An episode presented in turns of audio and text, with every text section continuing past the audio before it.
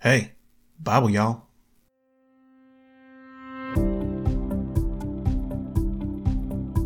Hey, everybody. Welcome back to the Bible Y'all podcast for Thursday, January 25th. Happy National Opposite Day, when we're all supposed to say the opposite of what we really mean. To lie about everything, basically, like Congress and TV.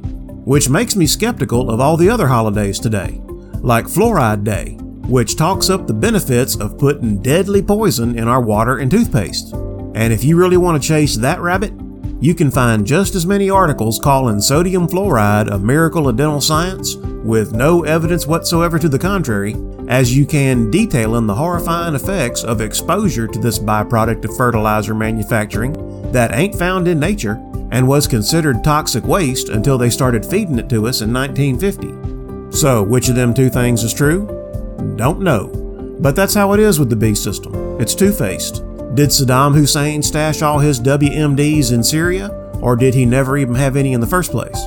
Is Zuckerberg an evil lizard man, or just a nerd with no social skills? Did the Wu flu really kill 100 billion people, or was the hospitals paid to falsely report, like, car accidents and stuff, to scare us all into getting the clot shot?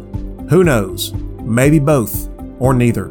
If the news says something totally ridiculous and unbelievable today, and then tomorrow says the exact opposite, I wouldn't believe that either. But I have a theory, because of course I do. Satan and his beast system acolytes hate us, mostly just because God don't. So to hurt God, they want to drag as many of us to hell with them as they can. But they can't make you go. They gotta talk you into choosing it. So for the sake of informed consent, they gotta at least expose you to both sides of the argument, or it ain't really a choice. And that means our free will, the very weakness that puts us at risk, is also the very strength that protects us. Whoa. Our reading for today is Genesis 50 verse 1 through Exodus 2:10, Matthew 16:13 through 17:9, Psalm 21 1 through 13, and Proverbs 5 1 through 6. So if y'all are ready, and I know I just said that the other day, but it blows my mind just that much. And you know it's got to be driving Satan nuts too. Does God have a sense of humor or what? But before we get to the reading, let's me and the squad do a review of yesterday's study. Okay, so yesterday, on the 24th in the Old Testament, we read Genesis 48 1 through 49 33. And Jacob is old and he's about to die.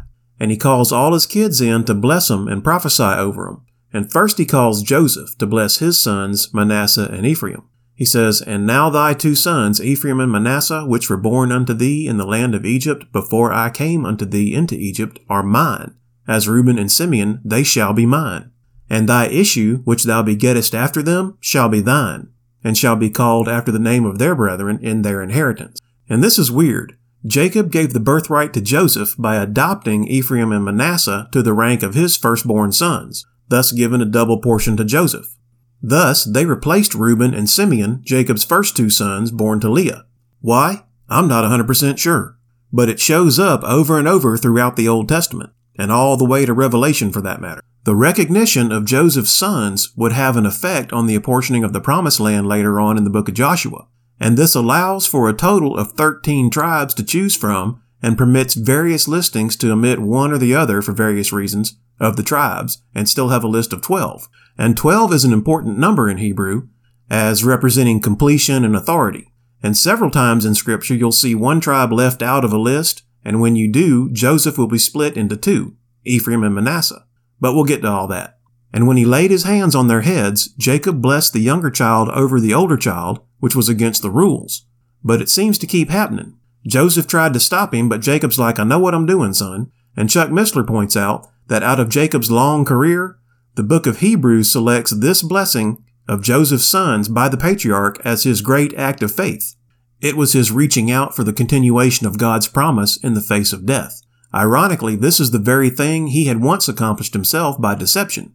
But once more the blessing would be given to the younger, and this time there was not scheming or bitterness or anything, it was an act of faith. So for four consecutive generations, this reversed pattern was followed, Isaac over Ishmael, Jacob over Esau, Joseph over Reuben, and Ephraim over Manasseh.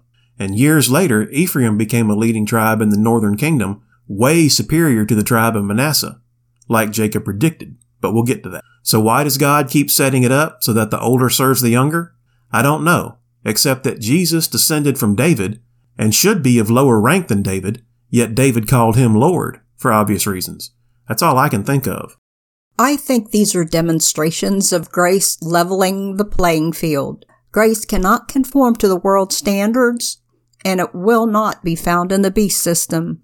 Nothing's impossible with God. The first shall be last, and the last shall be first. So we need only obey, because we abide under grace.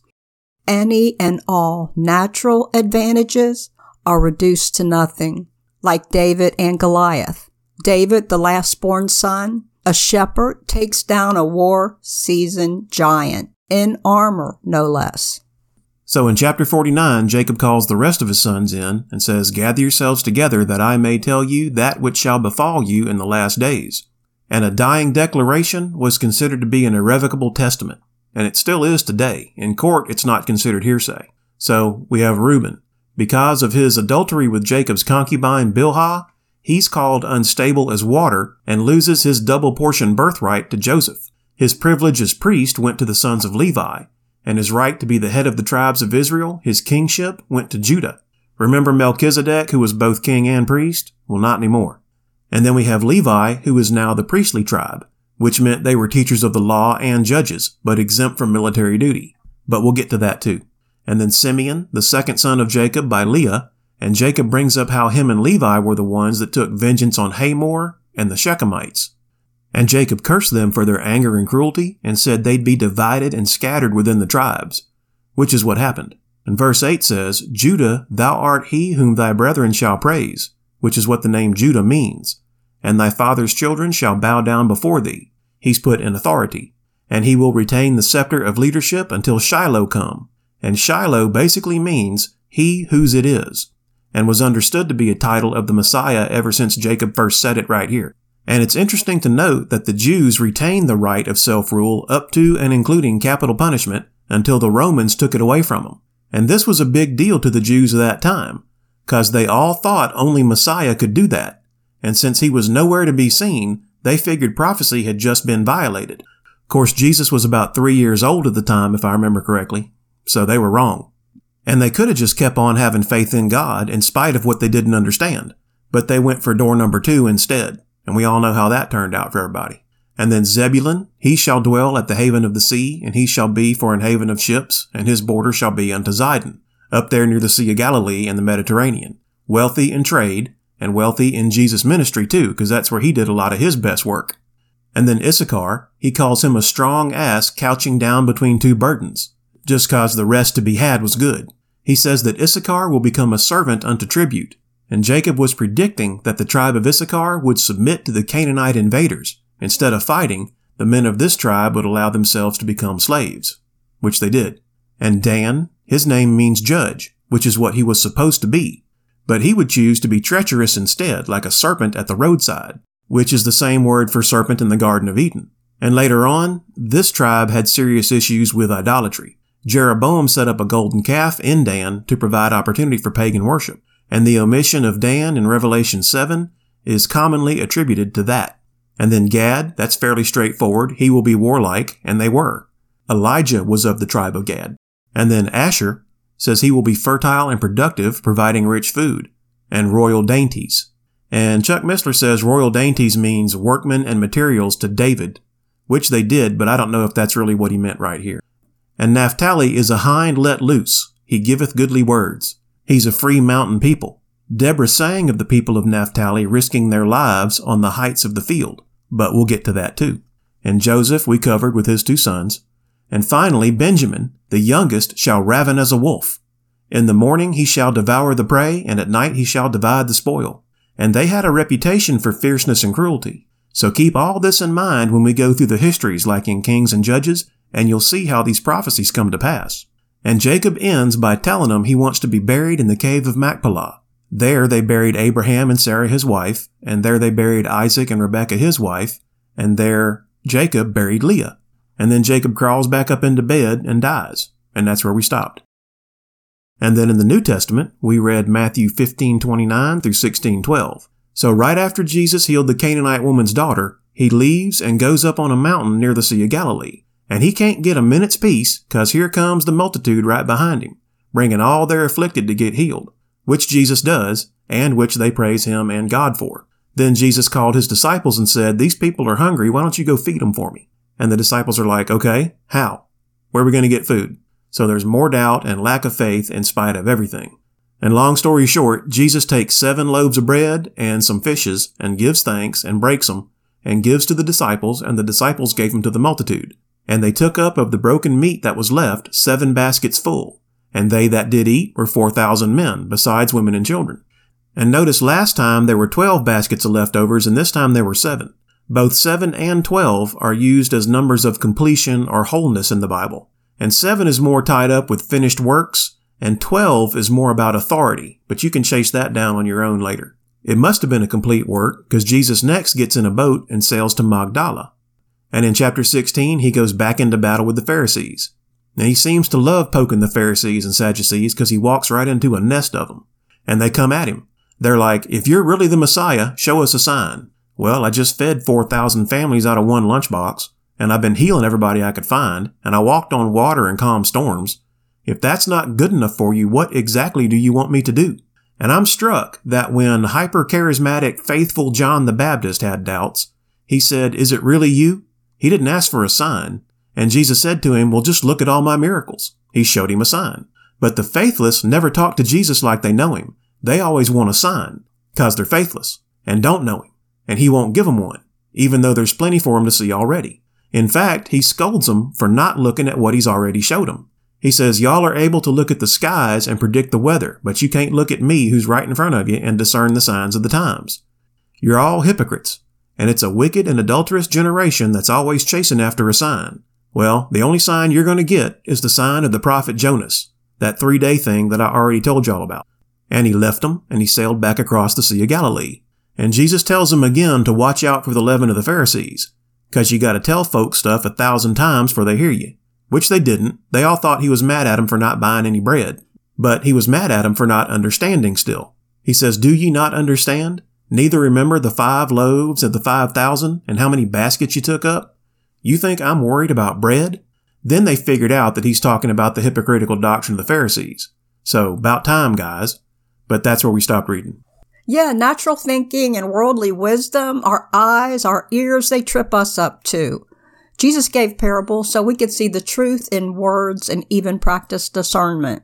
Leaven, the unseen activity of it, can be used for good or for bad. Leaven can puff one up like a Pharisee or permeate another with truth. We choose. So, we take every thought captive and subject it to Christ. And then in Psalms, we read Psalm 20, verse 1 through 9. And that's a psalm of David. He says, The Lord hear thee in the day of trouble. The name of the God of Jacob defend thee. And it was often a day of trouble with David. But he always called out to God and tried to listen. He says, Grant thee according to thine own heart and fulfill all thy counsel. And we will rejoice in thy salvation, and in the name of our God we will set up banners. He says, Some trust in chariots and some in horses, but we will remember the name of the Lord our God. So it's a song of praise and of faith. Yeah, David's boast was in God when he took down Goliath. No horse, no chariot, no armor. He came in the name of the Lord our God, and all heaven backed him. We can boast in the name of the Lord our God too. The Lord is always looking to show himself strong in the earth. And then in Proverbs, we read Proverbs 4 20 through 27. And that's the end of this chapter. He says, My son, attend to my words. Never forget what I'm trying to tell you. Cause wisdom and fear of the Lord are life unto those that find them and health to all their flesh. He says, ponder the path of thy feet. In other words, always think about what you're doing. When I was in college, one of my professors said that the vast majority of people go through lives on autopilot, never even considering the things they do or how their actions might affect others, like changing lanes without looking and running other drivers off the road, or going out partying every night and getting hammered and leaving your kids to fend for themselves. Being inconsiderate is a pretty terrible sin second only to being a busybody, which is always forcing your will on others. Basically, it's the same difference as leaving someone to die versus murdering them. So ponder the path of thy feet. It's why I'm always saying if you can't make the world better, at least stop making it worse.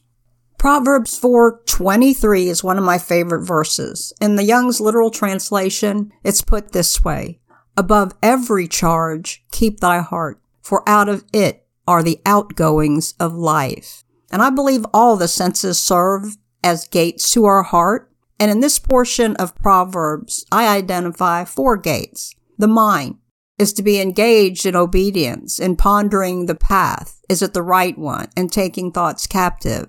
The ear, remember, faith comes by hearing, so we need diligence and discernment about what we hear. And the eye, stay focused. Jesus is the way. Lots of flashy stuff going on to catch our eye and trip us up. The mouth, don't let bad company, entertainment, whatever, put froward and perverse words in it. Fill our hearts like we are now with the Word of God. Stay this course, and our hearts will be healthy and life will be fruitful. But that's the end of our review of yesterday's study. Thanks for your help, babe. Our reading in the Old Testament for January 25th is Genesis 50 verse 1 through Exodus 2:10. And Joseph fell upon his father's face and wept upon him and kissed him. And Joseph commanded his servants the physicians to embalm his father. And the physicians embalmed Israel. And forty days were fulfilled for him, for so are fulfilled the days of those which are embalmed.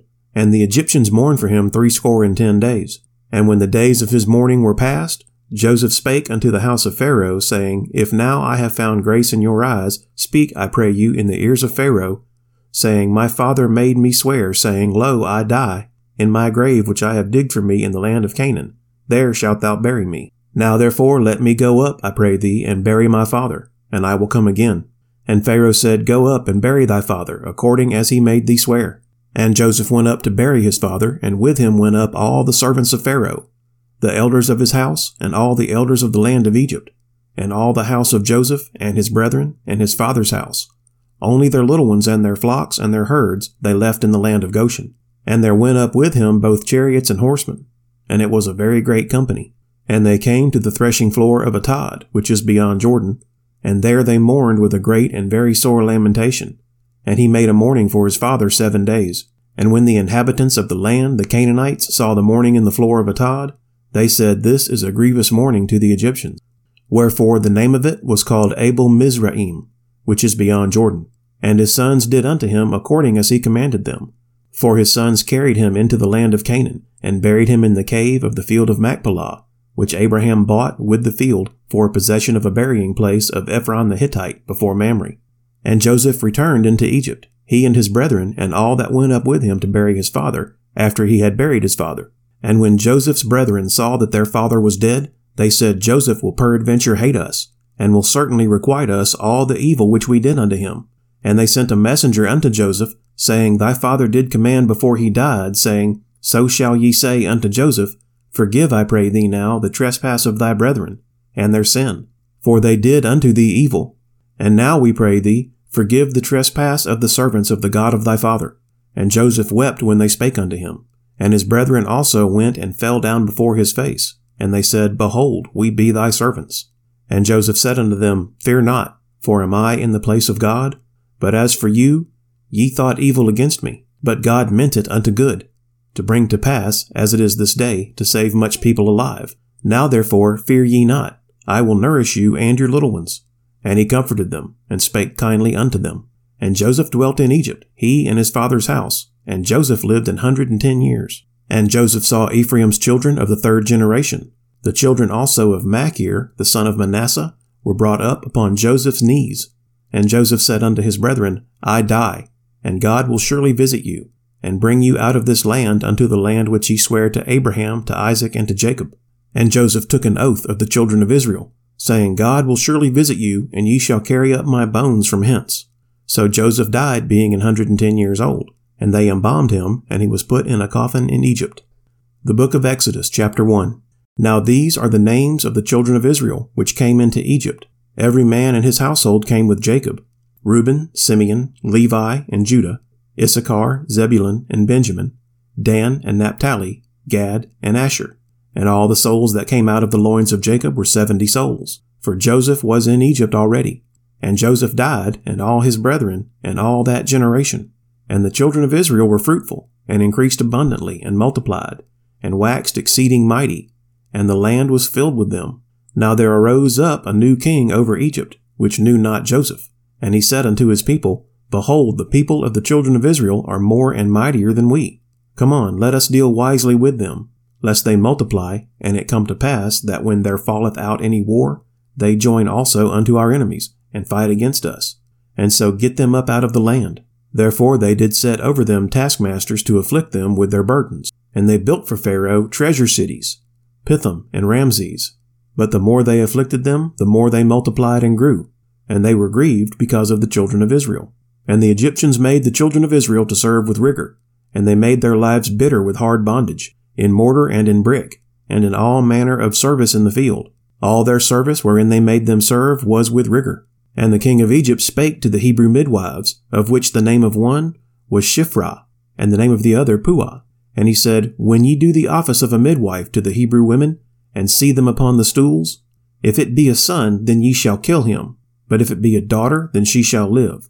But the midwives feared God, and did not as the king of Egypt commanded them, but saved the men children alive. And the king of Egypt called for the midwives, and said unto them, Why have ye done this thing, and have saved the men children alive?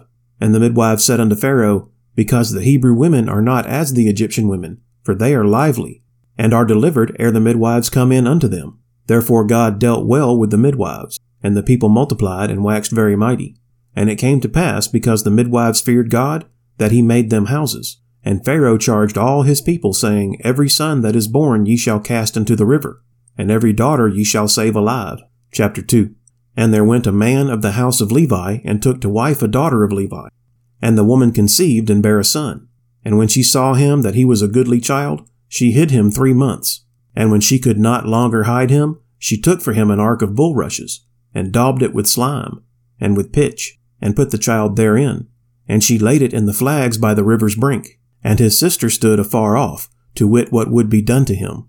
And the daughter of Pharaoh came down to wash herself at the river and her maidens walked along by the riverside. And when she saw the ark among the flags, she sent her maid to fetch it. And when she had opened it, she saw the child. And behold, the babe wept. And she had compassion on him, and said, This is one of the Hebrews' children. Then said his sister to Pharaoh's daughter, Shall I go and call to thee a nurse of the Hebrew women, that she may nurse the child for thee? And Pharaoh's daughter said to her, Go. And the maid went and called the child's mother. And Pharaoh's daughter said unto her, Take this child away and nurse it for me, and I will give thee thy wages. And the woman took the child and nursed it. And the child grew, and she brought him unto Pharaoh's daughter, and he became her son. And she called his name Moses. And she said, Because I drew him out of the water. Our reading in the New Testament for January 25th is Matthew 16:13 through 17:9. When Jesus came into the coast of Caesarea Philippi, he asked his disciples, saying, Whom do men say that I, the Son of Man, am? And they said, Some say that thou art John the Baptist, some Elias, and others Jeremias, or one of the prophets. He saith unto them, But whom say ye that I am? And Simon Peter answered and said, Thou art the Christ, the Son of the living God. And Jesus answered and said unto him, Blessed art thou, Simon Barjona, for flesh and blood hath not revealed it unto thee, but my Father which is in heaven. And I say also unto thee that thou art Peter, and upon this rock I will build my church, and the gates of hell shall not prevail against it. And I will give unto thee the keys of the kingdom of heaven, and whatsoever thou shalt bind on earth shall be bound in heaven, and whatsoever thou shalt loose on earth shall be loosed in heaven. Then charged he his disciples that they should tell no man that he was Jesus the Christ. From that time forth began Jesus to shew unto his disciples how that he must go unto Jerusalem and suffer many things of the elders and chief priests and scribes, and be killed, and be raised again the third day. Then Peter took him and began to rebuke him, saying, Be it far from thee, Lord, this shall not be unto thee. But he turned and said unto Peter, Get thee behind me, Satan. Thou art an offense unto me, for thou savorest not the things that be of God, but those that be of men. Then said Jesus unto his disciples, If any man will come after me, let him deny himself, and take up his cross, and follow me. For whosoever will save his life shall lose it, and whosoever will lose his life for my sake shall find it. For what is a man profited if he shall gain the whole world and lose his own soul? Or what shall a man give in exchange for his soul? For the Son of Man shall come in the glory of his Father with his angels, and then he shall reward every man according to his works. Verily I say unto you, there be some standing here which shall not taste of death till they see the Son of Man coming in his kingdom. Chapter 17. And after six days, Jesus taketh Peter, James, and John his brother, and bringeth them up into an high mountain apart, and was transfigured before them. And his face did shine as the sun, and his raiment was white as the light. And behold, there appeared unto them Moses and Elias talking with him. Then answered Peter and said unto Jesus, Lord, it is good for us to be here. If thou wilt, let us make here three tabernacles, one for thee, and one for Moses, and one for Elias. While he yet spake, behold, a bright cloud overshadowed them. And behold, a voice out of the cloud which said, This is my beloved Son, in whom I am well pleased. Hear ye him. And when the disciples heard it, they fell on their face, and were sore afraid. And Jesus came and touched them, and said, Arise, and be not afraid. And when they had lifted up their eyes, they saw no man, save Jesus only. And as they came down from the mountain, Jesus charged them, saying, Tell the vision to no man until the Son of Man be risen again from the dead. Our reading in Psalms for January 25th is Psalm 21, 1 through 13. To the chief musician, a psalm of David. The king shall joy in thy strength, O Lord, and in thy salvation how greatly shall he rejoice. Thou hast given him his heart's desire, and hast not withholden the request of his lips. Selah, for thou preventest him with the blessings of goodness.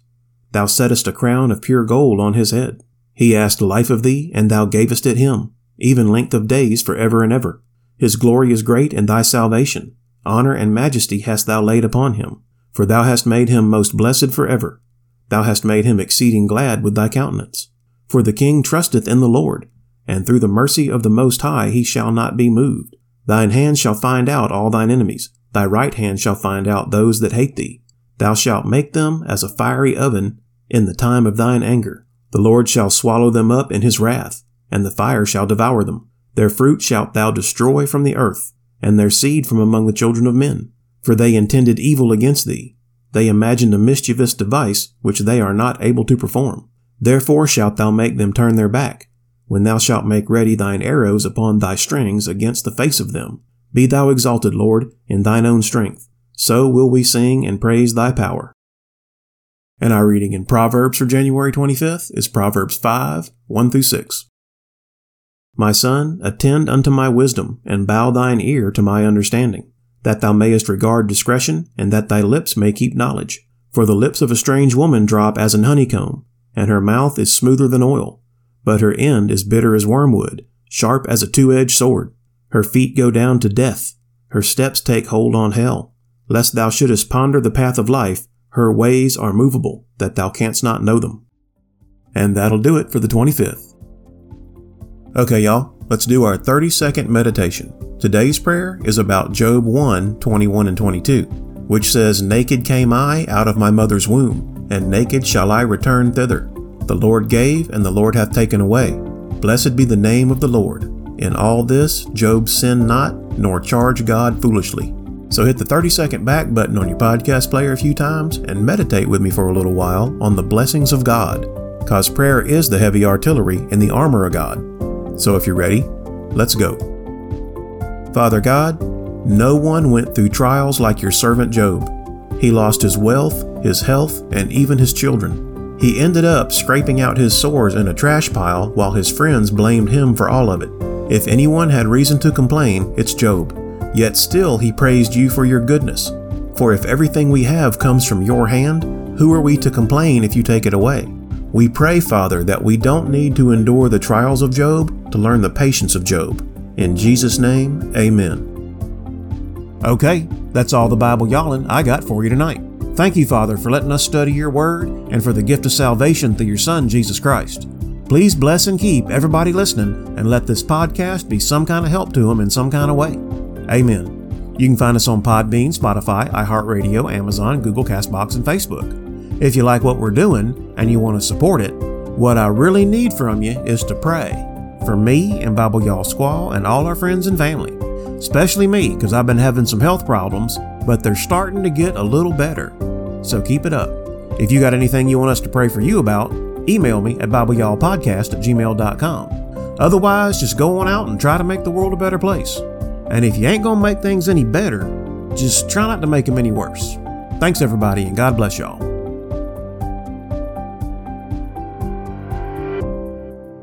Hey, Bible, y'all.